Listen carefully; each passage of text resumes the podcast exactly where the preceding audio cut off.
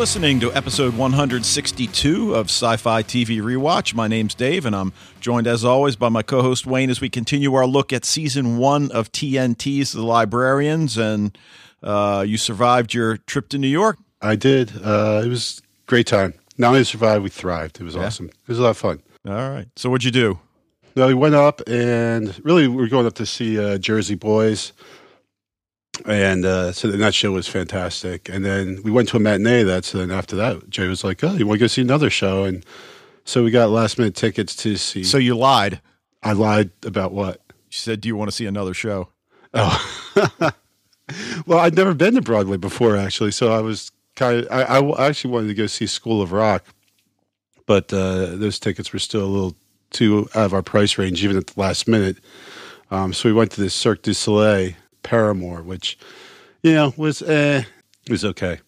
I, I didn't the the, uh, the the circus parts with the acrobats and everything was awesome as always, but it's just like they they set around like an actual like story and with people like singing like a like a real musical and stuff. Uh, okay. And I was just like, eh, I mean- those parts I didn't care for. Okay. I mean, the people in the audience weren't singing along with it, were they? Uh, no, I don't think so. There might have been some people, but I didn't. Yeah, All right. No. Well, that's good. All right. there were definitely people singing along at Jersey Boys, though.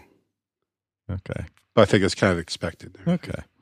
All right. Well, we're here to talk about season one, episode six of The Librarians, titled The Librarians and the Fable of Doom. But before we get to that, Wayne and I want to remind you we'd love to hear from you via email at sci fi TV rewatch, gmail.com, or the website where you can leave a voicemail using the leave voicemail tab. You can record your own audio clip and send the MP3 as an attachment, or just send us a tweet at sci fi TV rewatch, and we'd encourage you to consider joining the Facebook group and join the discussions there. Now, some of the more astute listeners may be thinking to themselves, hey, wait a minute. You said episode six. You guys did episode three. What happened to four and five? So, obviously, one of our listeners, that would be Honora Selene, and I hope I pronounced that correctly, tipped us off to the fact that the order in which the episodes were aired on TNT was not the intended order, and then further tipped me off to John Rogers' blog, which is amazing. I- I'm sure you just got back, so you haven't had a chance to look at it yet. No, not yet. Uh, I put a link in the show notes so you can check it out there. And, and I'm going to mention a few things that that he pointed out. But one of the the reasons that it got shifted around, and, and he did say in his blog that he thinks it turned out pretty well the way the way it was aired. But here's what happened: everything fell into place rather quickly. So you know they had episodes filmed in a particular order. And then for the Christmas episode, well, they got a, a, a rather prominent guest star, right? yeah, a little bit. Yeah. So then, all right, you got this great Christmas episode, you got this great guest star. So what? We're going to wait to air it in late January? No, we'll air it now, Yeah, right before Christmas, which is what they did. And and, and I mean, why wouldn't you? Of course. Sure, and I guess that's like the advantage of you know kind of an episodic show where you, you're not really you have a little bit of a thread that unites the shows, but really the shows. I'm not saying can be put in any random order, but just you you have that advantage of some of these shows you can shift around because they pretty much do like go from week to week. Right. And not wanting to get too spoiled, it just sounds to me like some of the Facebook posts state that it really has more to do with character development. That if you see it in the correct order, which apparently is how it appears on the DVD, then certain things make sense. So, you know, obviously, what we're going to do is look at it in the intended order. So it's episode six this week, and I believe it's episode eight last week. When we when I get to the closing, I've got it in there, and you know we'll uh, eventually get to the Christmas episode. Right. And there's definitely parts in here where when I remember watching it at first and, and thinking like, wait, like the whole issue between Jacob and, and Cassie, I remember the first time I saw this and he says how he doesn't trust her. I'm like, well, wait a second, hold on. He, he's still dealing with that? Like, you know, like I thought that was resolved ages ago. And now that it's in this order, it makes way much more sense. Sure, You know, sure. I guess. I've got a few things to say about that once we get into Okay. the discussion. Before we get too far along, I want to remind you again, as we have been the last couple of weeks, that we plan to cover the entire first season of HBO's take on Michael Crichton's Westworld when it airs in October. So if you haven't yet, make a point to watch the movie. It's only 90 minutes, so it's a pretty quick study, and we'll keep you posted on our plans leading up to that debut. Now, it's been a while since we've thanked people. Obviously, we've got a lot of the regulars that have been with us for a while. So I, I want to take tonight to thank Sylvia P., Rose Elizabeth Weed, Cass C., Onora, Web Granny, Kendra Watson, Danielle Landon, Lori Schaefer, uh, the people over at Gatecast, Natalie Castro, Stargate Zone, Jody Sullivan, Mangan Alice, Atlantis TV, Gatecast, Jessica Gerardo, and Amber for liking, retweeting our tweets, and just basically, you know, keeping us as visible as possible. So, uh, thank you, one and all. All right, now on to the Facebook group. And, and again, I know you've been busy the last few days, but one of the recurring themes has to do with the ties that the librarians has with a former TNT show called Leverage, which was also created by John Rogers and Right. featured Christian Kane, who plays Stone, along Uh, with yeah, I actually did see these posts. Okay, along with Timothy Hutton. Now, in Rogers' blog, he mentions having an affinity for putting together teams in his shows and then watching how the relationships evolve. And and I think you know you and I both love shows like that, and Sure. you know probably comes from our coaching background. Yeah, it might be. Yeah, but the show and and I can only speak to the pilot and the little that I've read is about a team who punishes the wicked and makes whole those who've been stolen from, sort of like a modern day Robin Hood, I guess. Okay. And I love the tweet we got from Maria Liosh, who said that she was afraid that after listening to our librarians podcast that we hadn't seen leverage. Maria, I've done my part. Wayne, Uh, now no, you got to not do yours. All right. So I did watch the pilot. I, I enjoyed it a lot. And you know, one of the things that that I mentioned, I think it was on the Facebook group, that whenever I Google Christian Kane, it seems like all the pictures come up and he's got this shoulder length hair that, you know, hey, I thought looked pretty cool, but it, it's hey, that's not Stone. And his hair is quite a bit longer in Leverage. And it, there's just a great scene in the pilot where it's a bunch of people that are put together and they're all used to working on their own. And the one guy is asking him early on, it's like, well, what is it you do? And, you know, he doesn't answer him. And then, of course, there, the, the one guy, he's trying to break into this one room. And all of a sudden, like six guards surprise him. Christian Kane's character takes them all out. That's what I do. Uh, So it was pretty cool. so does he have like the long hair like that in in leverage? Yeah, yeah. Okay. Yeah. So- Looks good with the long hair. Yeah. So, all right, a little bit of sci fi news. You know, uh, before we were doing the librarians, I really wasn't, you know, motivated to really research what was going on in librarians news. Variety reported, now this is back in May, that Vanessa Williams is joining the third season of the librarians, and, and she's going to be in a recurring role. Playing General Rockwell, the tough, brilliant head of the top secret black ops secret government agency known as DOSA, which investigates statistical anomalies. Her character sets her sights on apprehending the librarians and obtaining the magical artifacts contained in the library. Sounds awesome. She's great. Yeah. Yeah. Cool. That's awesome. Yep.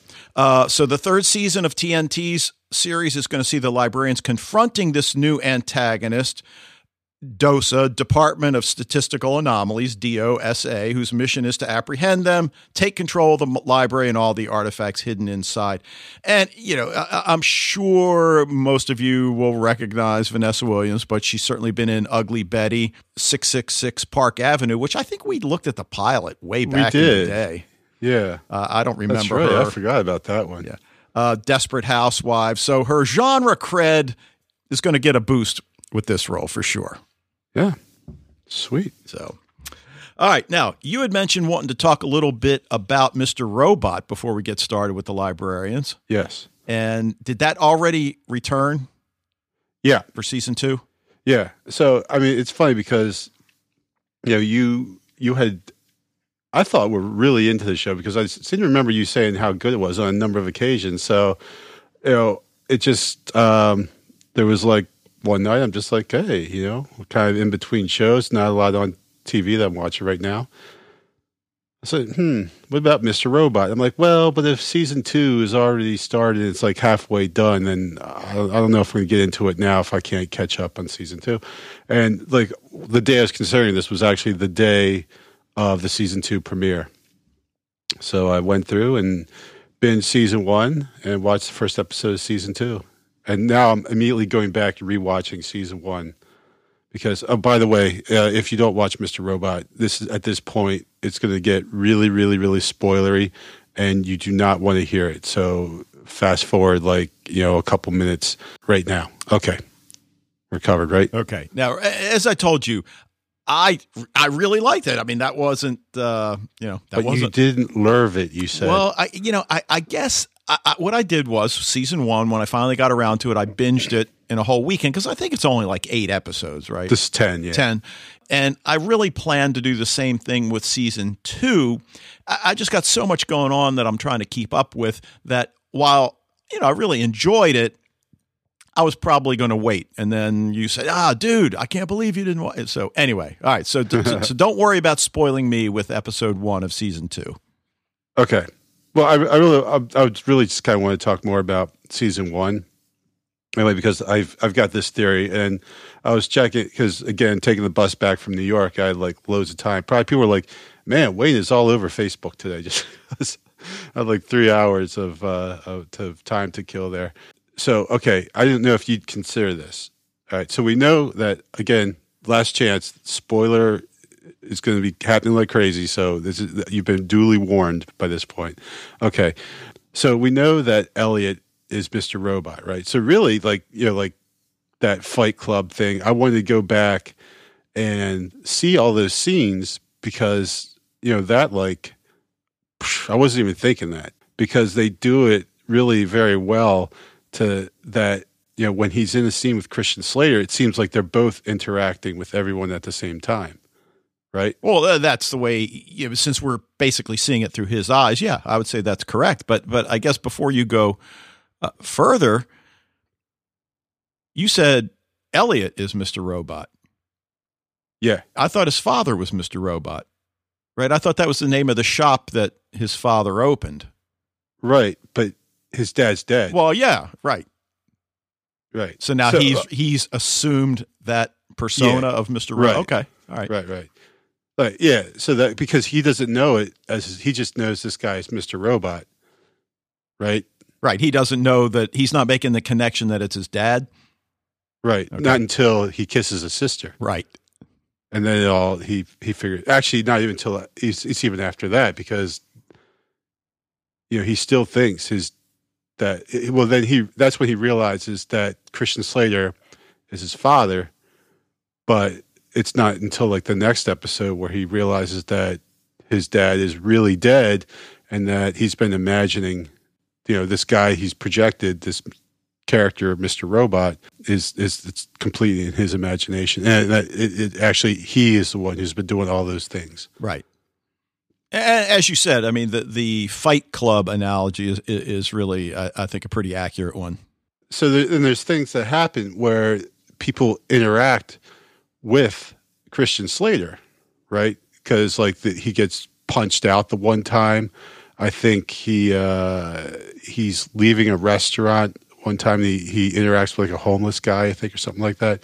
So, so you know, it throws you off, right? But then there's at no time is someone interacting with both Elliot and Christian Slater at the same time. So there's times when Christian we see Christian Slater interacting with someone, we imagine that Elliot is kind of projecting himself as an observer, and that you know he's I don't know it's it's weird. They kind of break the rules a little bit as far as like because like Fight Club was really good at strictly at no time does someone interact with both Tyler and Edward Norton's character at the same time you know? Yeah, but here they do. Mr. Yeah, right. So, so the the next thing that happens though is with Tyrell Wellick, right? Because there's that scene when Elliot goes to see Tyler's wife, and she speaks to him in Swedish. Okay. Right. Yeah. And so I'm like, dude, is is is Elliot Tyrell too? Didn't think about that. Yeah. So I went and checked, and there's like strong evidence that there's no way uh, it's not possible. But then when I'm thinking with the way that Mr. Bo- Robot kind of bends the rules of how people, because like there's that one scene where they're, uh, like in episode one, they're at that meeting and Elliot's there and Tyrell is there, and people are not interacting with both of them. In fact, I don't think anyone's talking to Tyrell at all. They're just talking to Elliot. So I'm watching this. I'm like, oh man, this totally, they're not interacting with Tyrell at all. Like he's not there. He's so Elliot. But then Tyrell gets up and pulls Elliot's boss aside. And that, that's the point where his boss then comes back in and, and takes Angela out of the room. So it looks like they're both interacting with people. And then there's also the scene where Elliot goes back to um, to find Tyrell Wellick at um, Ecor, and the receptionist is like, "Well, no, Mister Wellick's not." Or he asks, "You know, is Mister Willett here?" And, and, she's like, "No, he's he's not here." You know, probably the receptionist would be like, um, "You're him," you know. Uh huh. But again, I guess the show could explain all of these things away as being his imagination or whatever if if they're going to make that. So I don't know. Well, cool. Well, you know, I'm looking forward to season two. Uh, as soon as things slow down for me a, a, a, little bit, I'll try to. So the only one episode is aired. Uh, I think when's it on? It might. Maybe second episode might be tonight, maybe. Okay. Or tomorrow, or, or something like that. Right. Maybe tonight. All right. Well, that wasn't too spoilery. I mean, if you haven't seen the show, I think you get the idea that certainly there's a heavy mystery involved that, that really starts falling into place at the end of the season. And it really is psychological. You know, Wayne mentioned the tie in or the analogy rather to Fight Club. So, yeah, I'll probably still binge it, but. right. Yeah. You know, it's like at first watching it, I was like, man, I don't know. Because, you know, you had really spoken highly of it. And I was like, man, I don't know. It's like all this computer stuff and everything. And uh, there was some interesting stuff, but it was like really, I didn't see what got everyone so bent out of shape about it first. It seemed like kind of like fairly standard. And then, you know, around episode eight, it really kicks in with all this all this really twisted stuff, twisty stuff that, uh, that I was talking about and all of a sudden it like you know kind of kicks into high gear. So uh, yeah, it's definitely worth it. All right, cool. Well, when we get to the end of the podcast, if we're doing okay on time, uh, you know, we're, we're just about to embark on San Diego Comic Con week. So I've got uh, I guess the days that a lot of the shows are going to be doing their panels, those of them that are there, uh, the librarians apparently is not going to be at San Diego Comic Con, but you know, not to fear, it's doing well on TNT. But Mr. Robot is going to have a panel on Thursday, so obviously this podcast won't get released till Friday. You know, a few days after that, start looking on YouTube because a lot of these panels will show up there, and obviously, as we said before, the the quality of them just keeps getting better and better each year. All right, well, let's talk about the librarians. Season 1, Episode 6 The Librarians and the Fables of Doom, written by Kate Rorick, who ends up writing three episodes of The Librarians so far. And then she wrote for a show called The Lizzie Bennet Diaries that I don't really know. It sounds like a YA show, but what do I know? I don't know. Directed, though, by Jonathan. it's probably like Pride and Prejudice, right? Oh well, could be. Or Isn't that I don't know. Elizabeth yeah, Bennet. Well, yeah, yeah, you're probably right. All right. Okay. Directed though by Jonathan Frakes. Oh, yeah, who we know as Commander Riker, yeah, Star Trek Next Generation. That. Now, I knew he directed. I just didn't know how much. Uh, he directed the second and third Librarians movies. He directed Star Trek First Contact, Star Trek Insurrection. He's directed uh, Agents of S.H.I.E.L.D. episodes three episodes of Falling Skies, Dollhouse, Persons Unknown, 12 episodes of Leverage, and a bunch of Star Trek Next Generation, Deep Space Nine, and Voyager. So, I mean, we, we certainly recognize him as Commander Riker, but it sounds as if he's made quite a name for himself behind the camera as well. Sure. Oh, that's awesome. Yeah, I knew he directed a lot, but I didn't even like. I knew he did the the Star Trek movies and everything, but I like. I didn't know he did Dollhouse and you know and uh, Falling Skies. That's that's awesome. Yeah. All right. Well, this one aired on January 4th, 2015. As we said, it was intended by John Rogers to be the fourth episode, but it aired as the sixth.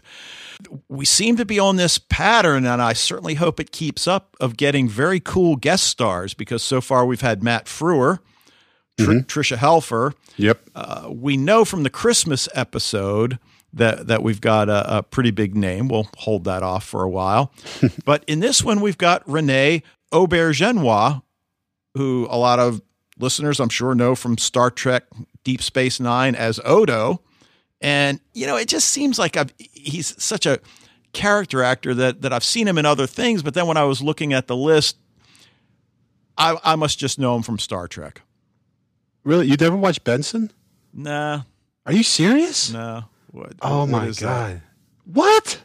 Seriously, when was it on? Dude, in the eighties. Uh, uh, Robert Guillaume was a butler to the governor of California.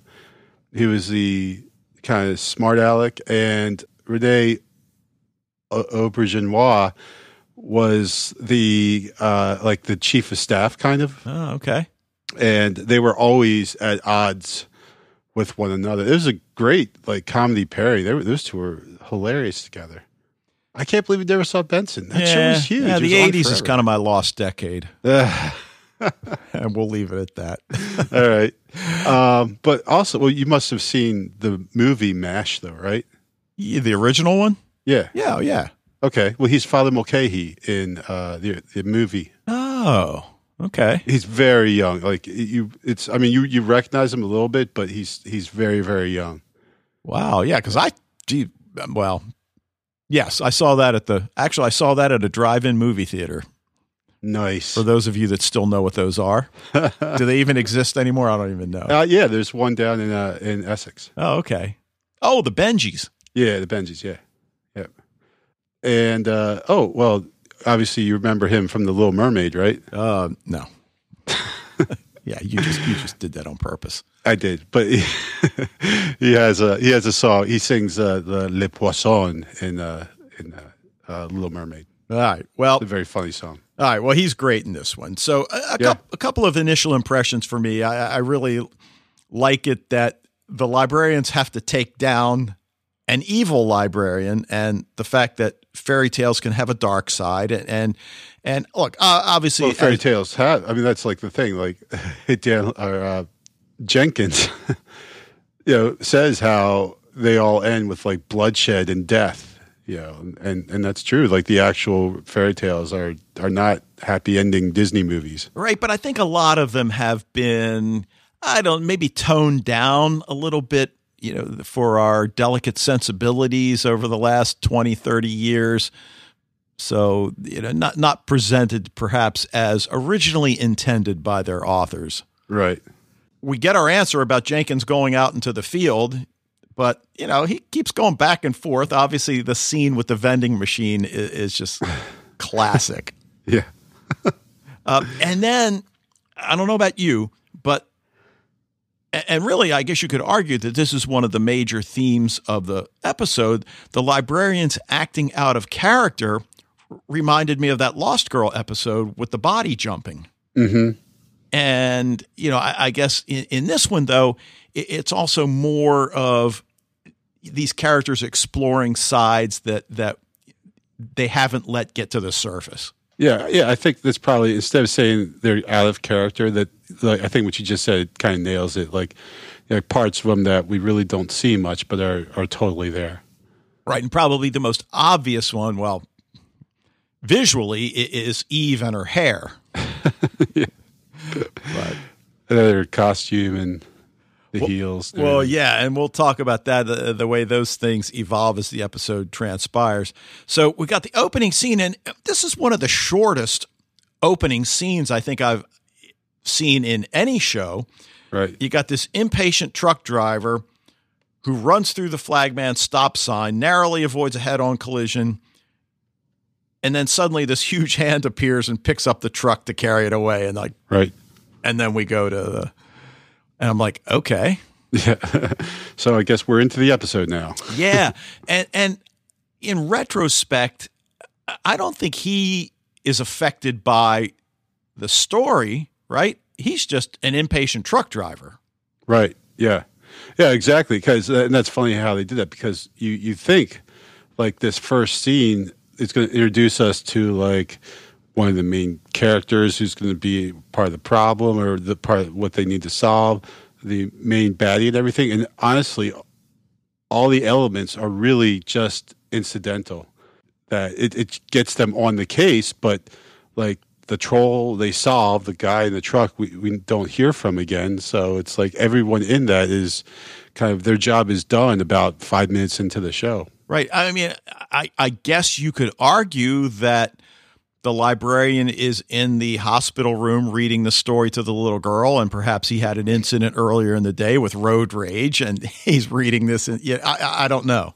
Yeah, but but we cut immediately to the next morning. Police are questioning witnesses as the truck's being pulled from the water, and the librarians emerge from, I think it's fair to say, a high end porta potty. uh, having been sent through the wormhole by Jenkins.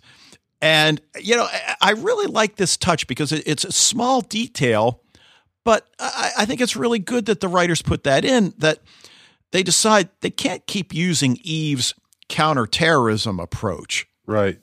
Well, especially in this case, you know, it's like this small town. How, you know, how's that going to fly? Oh, oh, well, right. Nor can they tell the truth about being librarians. Stone fumbles around with this story about cataloging traffic flow accidents. Or, now, I would have thought Stone would be a little bit quicker on his feet given his academic background, but. Well, but see, sometimes when you, the academic background doesn't always lend itself to, you know, real world quick thinking, you know? Well, that's true. That's true. But what I do, and you know what I'm going to say about what I love about this scene, right? No. How Cassie references Supernatural. Oh yes, I, I did. Yeah. He's like, oh, it's supernatural. They always explain away as like swamp gas and everything. Just like they're like, oh, we can't say that. And then you know, of course, Jacob's explanation is just as ludicrous as just saying it's swamp gas, right? Oh yeah, yeah. Or he, he makes the connection with, oh no, that's UFOs or something like that. uh, but what comes out of it is that the sheriff knows he's being mocked for being a hick, and I like and, and it comes up a couple of times. Let, let's take a show of hands. Which character do you think is more likely to mock this rural sheriff? Hmm. If you would it be yeah. Ezekiel? yeah, and that's one of the great lines in the episode later on when he does it again, and you know she says, "Didn't I tell you?" He goes, "What made you think I would listen?" Yeah. Well, that's like yeah. I mean, he's just so hilariously arrogant. You know, like to, he just right to the guy's face when the guy says, "What do you mean quaint?" He's like, you know, like boring. You know, like he just tells him to his face that he's a hick. So yeah. Now you know, I, I read and because John Rogers' blog is pretty lengthy and he and he answers a lot of fan questions. I'm going to say this, you know, and, and I'm pretty sure it's accurate that he said when John Kim auditioned, it, it was that Ezekiel Jones that came across and you know you get the idea that maybe that's how John Kim really is, yeah, and, and that's what got him the job. Could be, but he uh, he, he definitely. I mean, you really get a feeling of of you know, as we've been saying right from the start of Ezekiel being this really unique character. And, sure, uh, sure. All right, so we've got the return of magic to the world. All sorts of incidents are coming to the librarian's attention. So, you know, this isn't necessarily all that unusual in, in, their world order. Cassandra thinks she sees a pattern on the truck's window, but she's unable to make sense of it. Stone takes the fire extinguisher, which, okay, that was pretty good thinking. Yeah. And we reveal this giant fingerprint, although I, I, on my rewatch, it looked like his fingers were much smaller when he was crushing it. But oh, right, yeah, yeah. yeah but that's well, that that might have been his thumb though on that part. Oh, okay, all right. So immediately they contact Jenkins. Oh, it's a troll. Yeah, you, you can't fight a troll. You need to run, but first try to get a photo. Yeah, and maybe well, a little DNA. Says, you know, and that's like the funny thing about Jenkins, how these things are just like completely crazy or just common every day to him. He's just like he's like, hmm, troll's not indigenous to the Pacific Northwest. you know, it's like what? Yes. Lines like that are just fantastic. And, and your favorite two descriptive words get used in this scene? Cryptic and annoying again. Oh yeah, yeah. yeah. when he tells Eve that they're subdued during the day, sort of like vampires, but yeah.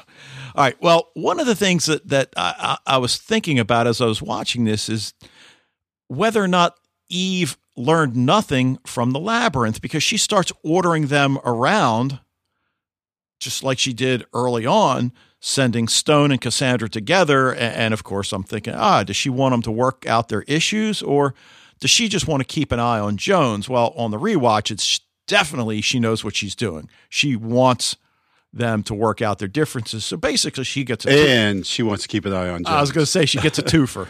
yeah. uh, so as she and Jones are searching for the troll, he mentions, and I, you know, are, are we going to get a scene later on where he becomes disillusioned and wants to leave because he says, "Hey, you know, once this stops being fun, I'm gone." Right. Yeah. So whether he'll perhaps sell out the team, whether he'll just you know want to leave the team, you know, I thought that was a, a great hint, if it is in fact a hint. But yeah, it's it's definitely an indication that he is still kind of a, a lone wolf type guy, right? But uh, also from what we've seen of, and I guess what we see in this episode is that you know he's he's pretty. We, despite what he says, he, he seems pretty invested in this team. Yeah. Well, sure, but the irony is that because of how he is, that's basically what enables them to solve this issue and everybody live happily ever after. Right. And, you know, it's funny because people like, especially Eve is like kind of dismissive of him. Like, you know, because they have like the, two, every, like Jacob says, I think we should go after the book. Ezekiel says we should go to the hospital. And, you know, everyone else kind of sides with Jacob and, and is very dismissive of Ezekiel. Like. They understand that he has skills, but, um, but th- that they don't necessarily translate to skills as far as you know, like planning and organizational skills, you know, like he's just like kind of like a grunt. And, but, you know, as we see here, he ends up being right. Yeah. I mean, do they not recognize his awesomeness? I mean, right. Come on. exactly. Well, and that's the problem, I guess, when you're super arrogant, that people don't feel the need to recognize uh, you what and what you do because they feel probably feel like, well, you do enough self recognition. Right. And they, they probably resist to a certain extent because of that as well.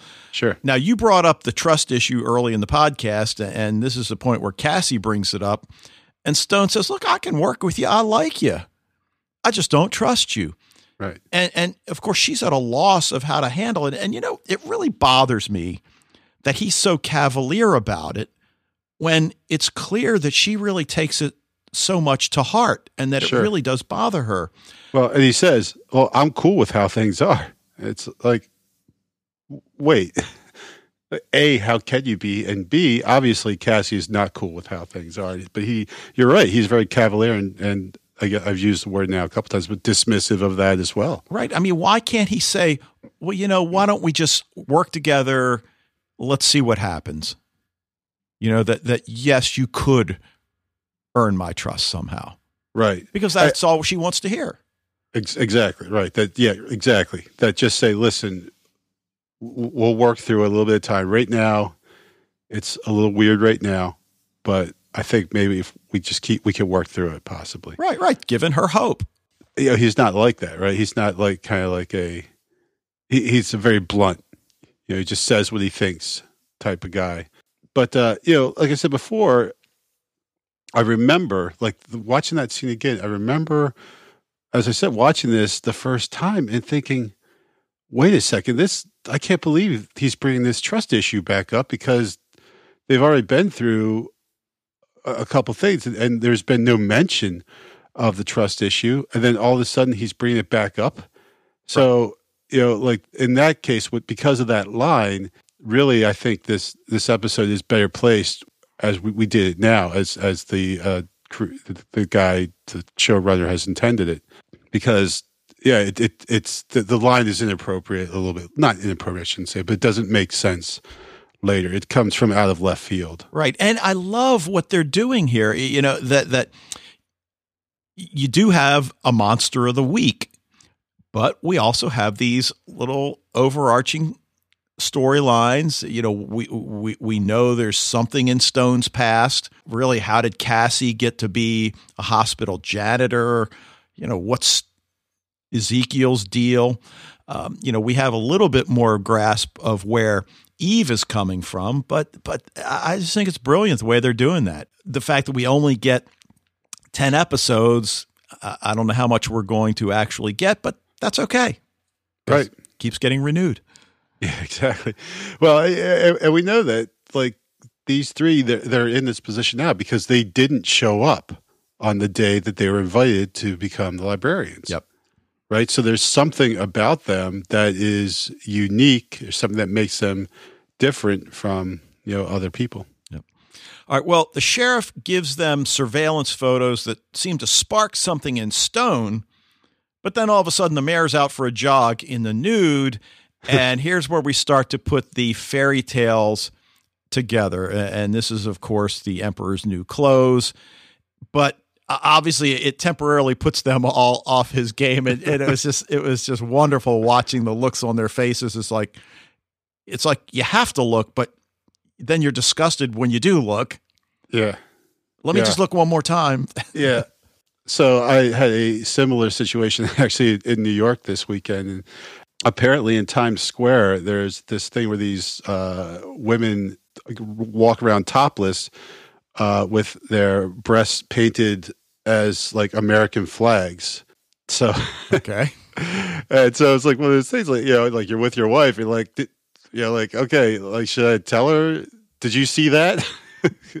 Say that that I saw it. I don't know if I want to fess up to seeing what. Uh, you know, well, I so, think you just did. If you haven't, already. yeah. Well, yeah, I told her about. It, obviously, I think she would have uh, caught on eventually anyway. But uh, uh, but yeah, like their their their heads are they're both like in profile because they're turning their heads to the side, like you know, desperately trying not to turn and see, but they still have to kind of like because the mayor is talking to them, they have to kind of like uh, turn a little bit to interact with him and everything. So yeah, yeah. So so at this point, the four of them put their heads together and they realize, okay, th- this is more than just the troll, and then suddenly down the street comes walking a giant wolf wearing a nightcap, and of course we put the uh, Red Riding Hood label uh-huh. on this one.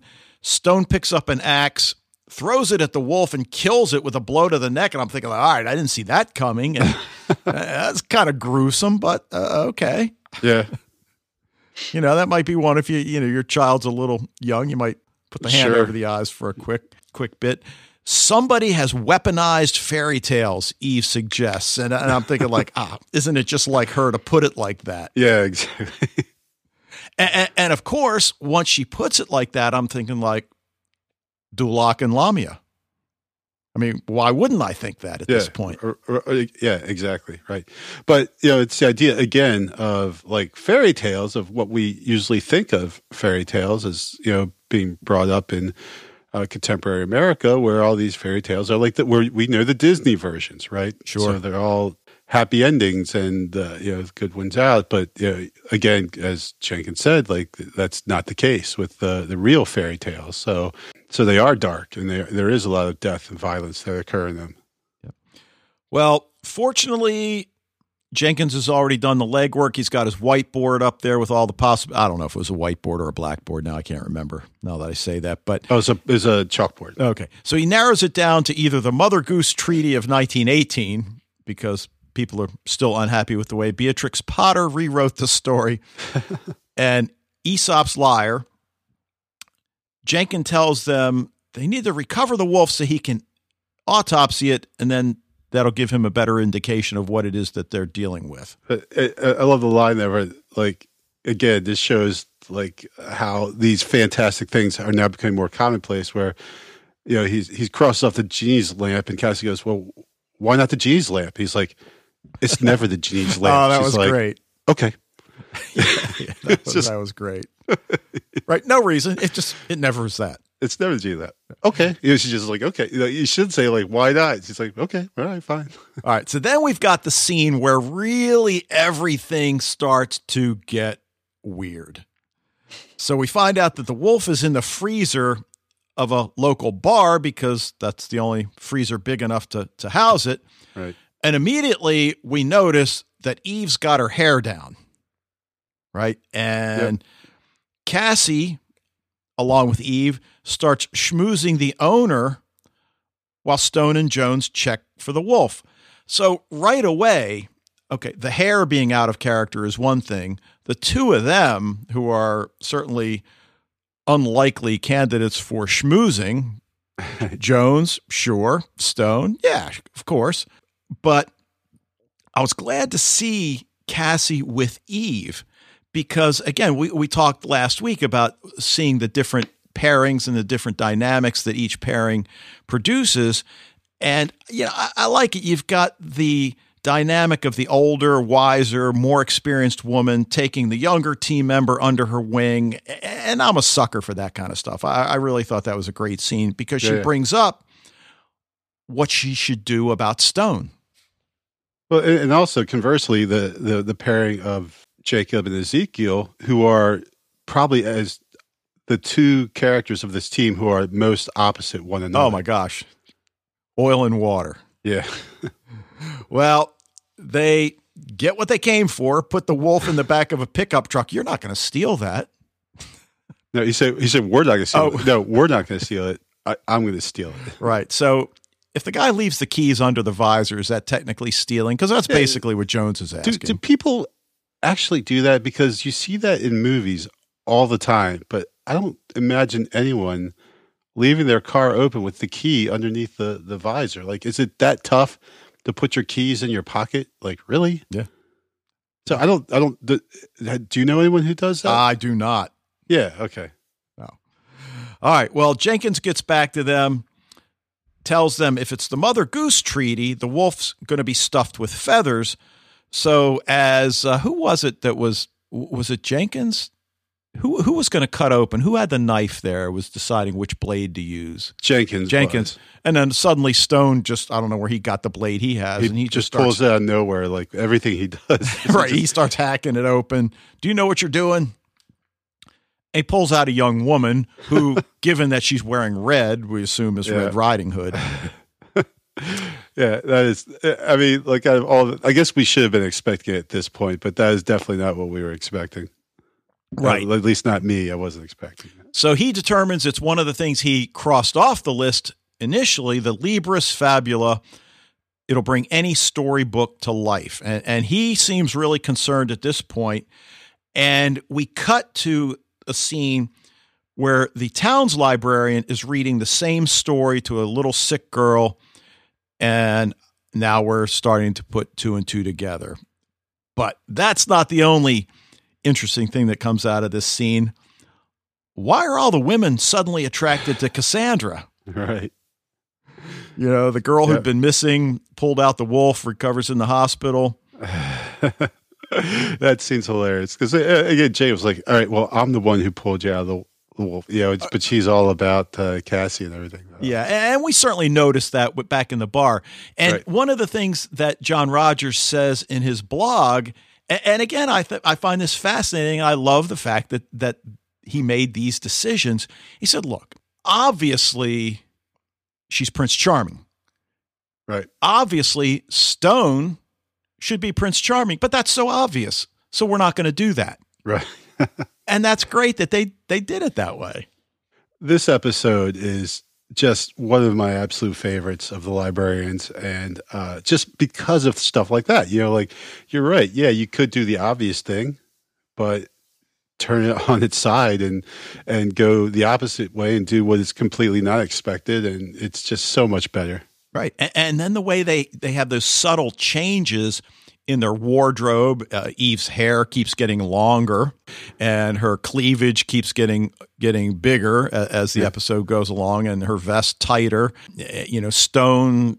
You know, he starts. I believe he's got like it has this little leather wristband And then all of a sudden he's got this big glove, and next thing you know, he's got the bird or Yeah. so. She's like, You've got a bird. He's like, Yep. Yep. Just ah, it's great. Yeah. All right. So Jenkins is now in the field with the team, and, and he tells them as long as that book is being read, its stories will come to life. And and at first, only the stories already in the book come to life, but as the book gains power, the stories can be changed, new stories added, rewriting reality. So uh, so obviously, as the episode goes on, we're wondering how much the librarian that's reading the story, how much he's deliberately making up as opposed to, I mean, does he understand that, yes, he knows it's giving him power. Does he understand what it's doing to the rest of the town? Yeah, I, I mean, it seems like from his evil diatribe at the end that he totally understands everything that it's doing. Yeah. Now, uh, as the story comes to life, they get more powerful, more people get swept in, entire towns, entire nations, Jenkins tells them. Right. Well, that's what he says. Do you know what causes the Black Death? And you know, like Ca- Cassandra says the the whatever the name of the disease, and he's like, "You are adorable." You know, it would be tough to to decide who gets the best lines in this show, which, which again is one of the beauties of it. Obviously, Jones gets a lot. Obviously, Jenkins gets a lot, but Yeah. the others, yeah, they they. Oh, Eve gets a lot too. The weaponized fairy tales one. That, was- that was a zinger. Yeah, That was a good one. So. All right, Well, well, this one, I, well, like again, like every librarian's episode, there's just so many great lines. Like the writing is so well done, um, and there's so many great lines that uh, you know, and- and also because it's also like it's adventure and it's fun, but it's also fun. You know, like the comedy and the, but there's also like this real threat and this real danger there as well. So Right. And you, you really look, this is the fourth episode we've talked about. And you care about the characters. Yep. And you want to know more about their backstory. You want to know more about events in their lives that, that have gotten to them to this point. And you don't ordinarily see that in a show that's light like this. hmm So, all right. Well, it's no surprise that Jones breaks into the vending machine. It was a little surprise he didn't wait until Eve at least got around the corner. All the coins spill out. One of them has a mind of its own, leads him to the dying kid who's being read to from the fairy tale book. The kid fell asleep during story hour at the library and's been sick ever since. And uh, obviously, we know who was reading at the library. And, and again, a question I'm not sure we get an answer. Did the town librarian know going in the effect reading from that book would have, or did he just discover it along the way? I'm assuming he discovered it along the way. yeah, I, I think we're left to assume that absolutely, Right. But we don't know for sure. Right, because even given Stone's vast knowledge, I mean, he recognizes these titles immediately. I, I don't think he knew that it had that kind of power. Right. She laments that she only gets jello, so Jones teaches her how to pick the lock. Again, classic. Yep. And you know, you think about it, and obviously her her father is horrified, the the sheriff, when he finds out that she's been taught how to pick a lock. But you know, and again, not to get too heavy or anything, it's like, but that would be such a great thing to teach a kid in her position. I mean, a child that's dying that knows she's going to die. You're, it's it's just something that an experience she would never have, and now to have that because you could see it just brightened up her her day. Yeah, well, I think just yeah, like learning something new and and you know getting you know having someone not treat her like a dying kid, but just as like, hey, why don't you check this out? Look, And, you and and just the forbiddenness of it. right, right, I, I, think is also important. Then Jones' line about, eh, you know, fairy tales really aren't my thing. The bad guys never win. And the irony is here, the bad guy wins. right. right. So, or, But that, you know, bad guy. yeah, I know it's yeah, relative. Sure. Right. But yeah, it, was- and the sheriff here is showing like very kind of lupine characteristics with the, you know, like the sniffing and everything is like really weird. I think this is the second time he did it. It was in that scene. we receive an explanation for the origin of the book that apparently a rare book collector has donated some old books to the local library and and surprise stone is aware of this man. And we get an explanation for the alternative behaviors if you will. You know we've already mentioned cassandra as prince charming uh, stone as the huntsman eve as a princess i'm not sure it's a particular princess although there are a couple points where she complains about her shoe falling off. Right. and are are we to believe you know Cinderella? Or yeah, oh, I think just uh, it's it's their uh, their archetypes, right? Sure. So it's not a specific princess; it's just a a a character type in fairy tales. Okay. But I like, you know, I like the one that she's like, "Well, how am I a princess?"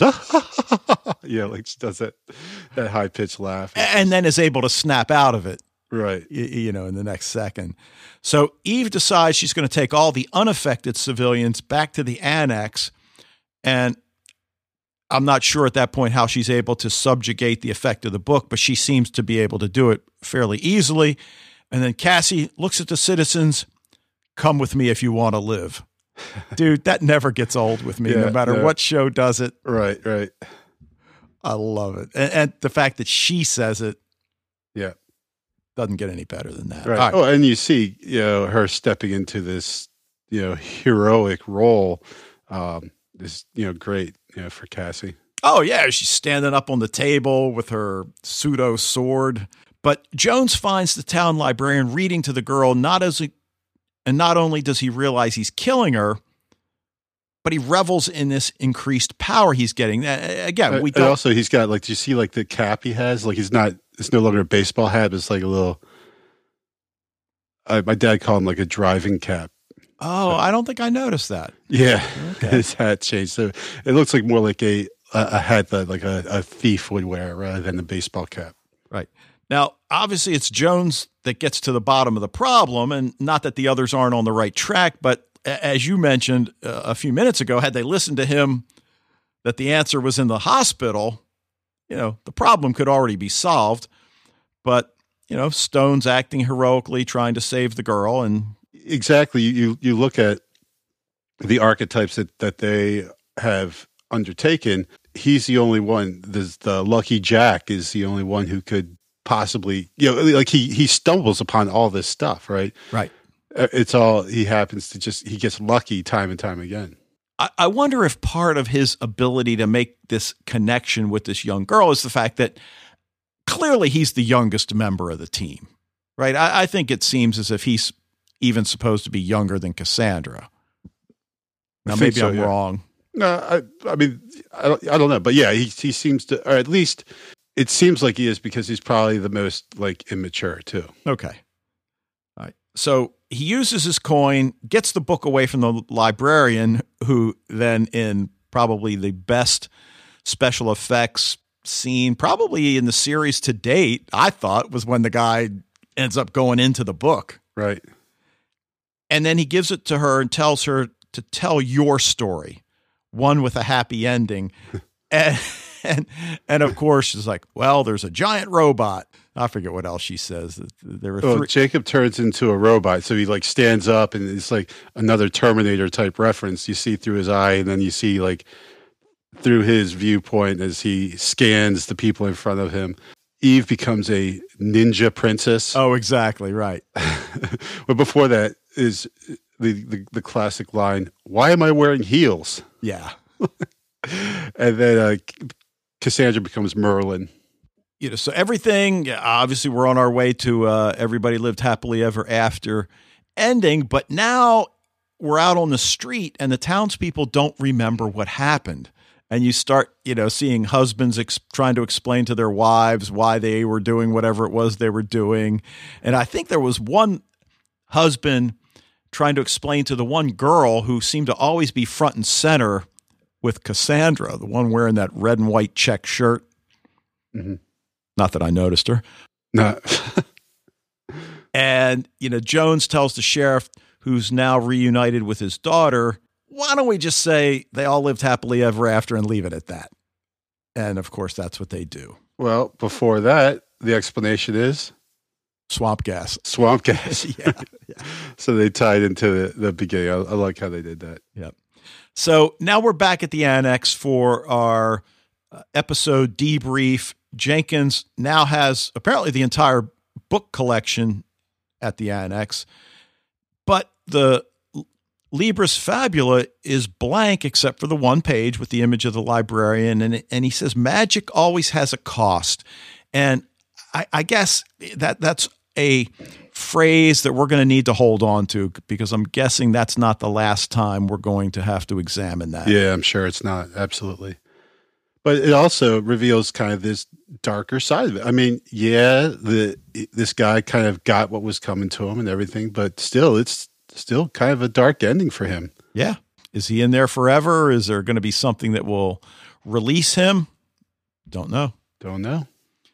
After Jones goes through all his uh, awesomeness routine, Cassandra's left alone, and we see she's got this little blue light that she's holding in her hand. I mean, right. what's uh, residual magic? Uh, yeah, I'm thinking because you know she did become that's a, like kind of like the light that when she became Merlin, like that's a, a, light like that appeared. So you know maybe maybe yeah, like residual magic exactly. Yeah. Now how long how long will its effect be? Don't know. We'll see. Don't I guess know. next episode. Yep. But uh, just a wonderful story. I, I, really enjoyed this one. Yeah, that's when I saw this was next up. I'm like, oh, well, that, I'll totally watch that one next because I remember that this was how great. I, but I'd forgotten about how like all the elements I really loved. I think this was a show that after I watched, it, I was like, you know what? I really, really love this show. Yeah, like this, this this is the episode that kind of confirmed to me that the Librarians was something completely different from any other show, and that it was really um, made one of my favorites. All right. Well, anything else you want to say about it? Uh, I don't think so. I think we pretty much got it all. All right. Well, let me just, yeah, we got a few minutes here. We're not doing too badly on time. I, I mentioned okay. at the top of the show that uh, this is San Diego Comic Con week. And, and as I'm sure most of you know, the panels end up one way or another on YouTube in some form or another. So Thursday, we've got a panel called Welcome to the Whedon Verse. We've got a panel for Man in the High Castle, Walking Dead, Colony, Van Helsing, which is part of a production company that Simon Barry put together from, with Continuum. I'm going to be covering Van Helsing uh, for Den of Geek when it debuts in September. What's Luke, that going to be on? Luke Cage, Mr. Robot, Dark Matter, and we know for the Dark Matter panel, two, three, four, five, and Nyx will be there. Uh, Friday, Con Man with Nathan Fillion and Alan Tudyk. Another Walking Dead and Fear the Walking Dead panel. Game of Thrones, Agents of S.H.I.E.L.D., American Gods. One that appears, I think, every year called Conversations with Joss and apparently, each year at San Diego, he reveals what it is he's working on. And obviously, now he's stepped away from the Marvel Universe. So who who knows what he's going to be working on? Right. But usually he tells us something. It's going to be a big, yeah. Uh, Zombie, Orphan Black, Vikings, and Preacher. And then Saturday is just chock full. I mean, if there's a show that you watch, it's probably being done on Saturday. So a, lot to look forward to. I'm glad I'm not going because you know how I feel about crowds, but I'm I'm glad that everybody's not like me so that I'll be able to see the fruits of their labors once it appears on YouTube. Cool. Well, we want to thank you for joining us tonight. We'd love to hear from you with follow ups about any of the pilots that we previewed, anything else you think we should be watching, certainly what, what you think about the librarians like to encourage you to join the Facebook group, and if you're already a member, spread the word. Emails to sci fi TV rewatch at gmail.com, voicemails via SpeakPipe, which you can access through the website. We'll be back next week to discuss Season 1, Episode 8 of The Librarians, titled The Librarians and the Heart of Darkness. But until then, Dave, you know who's really lucky? Not me. You for knowing me. You're welcome.